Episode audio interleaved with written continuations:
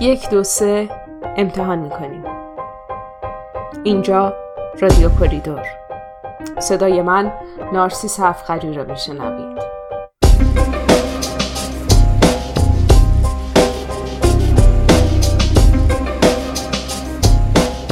سلام. امیدوارم سالم باشید یا اگر خدای نخواسته بیماری دارید در مسیر بهبود باشید. امروز با هم در مورد کلیات درمان سرطان صحبت می‌کنیم. حتما در آینده بیشتر و مفصلتر بهشون خواهیم پرداخت. جراحی، شیمی درمانی و پرتو درمانی سه نوع اصلی درمان سرطان هستند.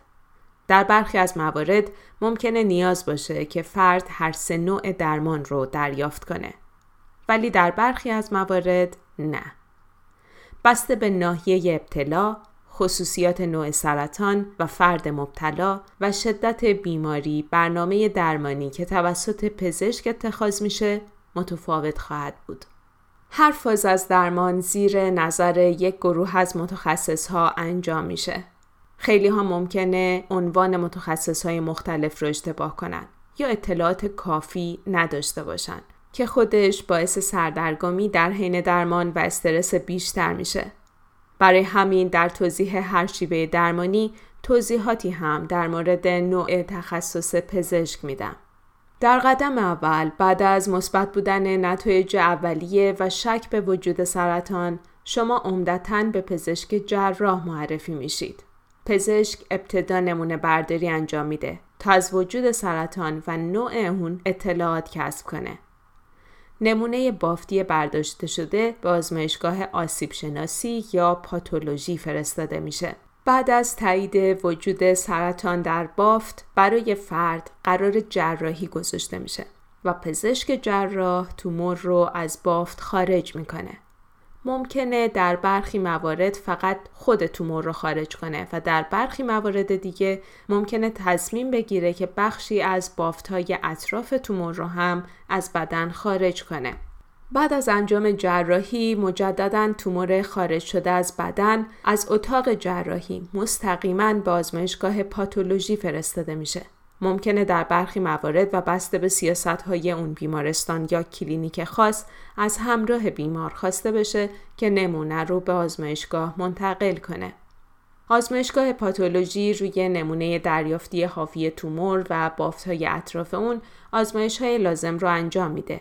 اطلاعاتی که به دست میاد به تعیین مرحله یا stage بیماری کمک می‌کنه. اهمیت تعیین مرحله و یا stage سرطان از اون لحاظه که پزشک می‌تونه وسعت بیماری و احتمال بهبود رو تخمین بزنه و در نتیجه خیلی بهتر برنامه درمانی شما رو تعیین کنه. البته جراحی ها گاهی هم برای پیشگیری و گاهی به عنوان درمان تسکینی استفاده میشن که حتما در آینده بهشون خواهیم پرداخت. بعد از جراحی به صورت عمده شما به متخصص خون و سرطان یا اونکولوژیست و یا متخصص پرتو درمانی یا رادیوتراپیست معرفی میشید. اونکولوژیست مسئول برنامه ریزی شیمی درمانیه. شیمی درمانی ترکیبی از داروهاییه که برای مرگ سلول های سرطانی استفاده میشه. عمدتا دارو به صورت تزریقی و یا خوراکی تجویز میشه. داروی شیمی درمانی وارد خون میشه و از طریق خون در بدن پخش میشه و سلول هایی که تکثیر سریع دارند رو هدف قرار میده. اگه خاطرتون باشه در قسمت دوم برنامه گفتیم که یکی از مشخصه های سلول های سرطانی تکثیر سریعه.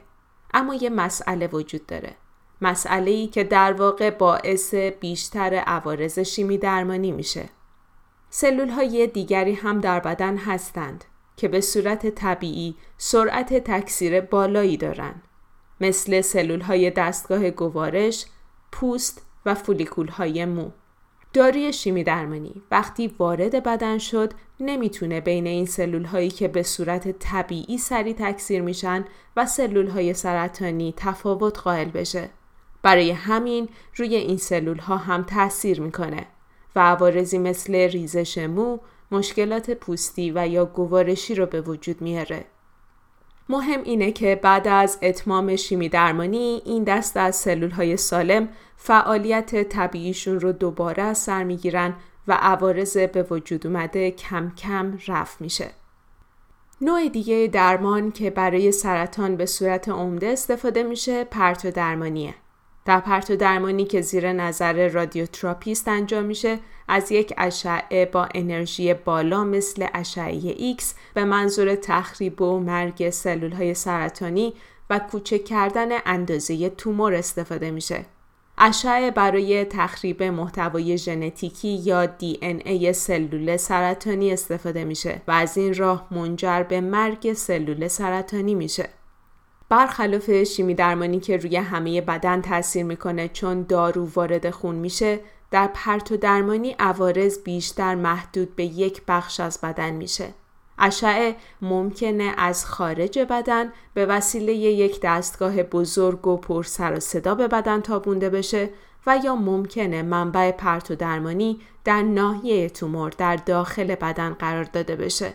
بسته به اینکه منبع پرتو درمانی داخلی یا خارجی باشه، میزان درد و شدت عوارض جانبی متفاوت خواهد بود.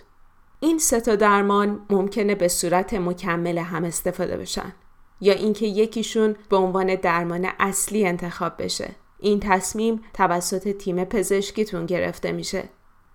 در قسمت های بعد در مورد خصوصیات یک تیم پزشکی مسئول و حرفه‌ای حرف خواهیم زد. امیدوارم از برنامه امروز استفاده کرده باشید. می‌تونید برنامه های قبلی رو روی تلگرام و یا اپ های مخصوص شنیدن پادکست مثل Stitcher، iTunes، Google Play، Castbox و یا شنوتو بشنوید. شما می‌تونید سوالهاتون رو در مورد سرطان برای من بفرستید تا با هم در برنامه بعد مرورشون کنیم. اگر می‌خواهید اسپانسر برنامه باشید در شبکه های مختلف اجتماعی به همون پیغام بدید و در این مسیر همراهیمون کنید. اگر هم برنامه امروز براتون مفید بود ما رو به پنج نفر از دوستان آشناهاتون معرفی کنید و کمک کنید اطرافیانتون در مورد سرطان بیشتر بدونن. ممنونم از روزبه و تیممون در کریدور که کمک کردن تا امروز شما صدای من رو بشنوید. سپاسگزارم که ما رو شنیدید. ارادتمند شما رادیو کریدور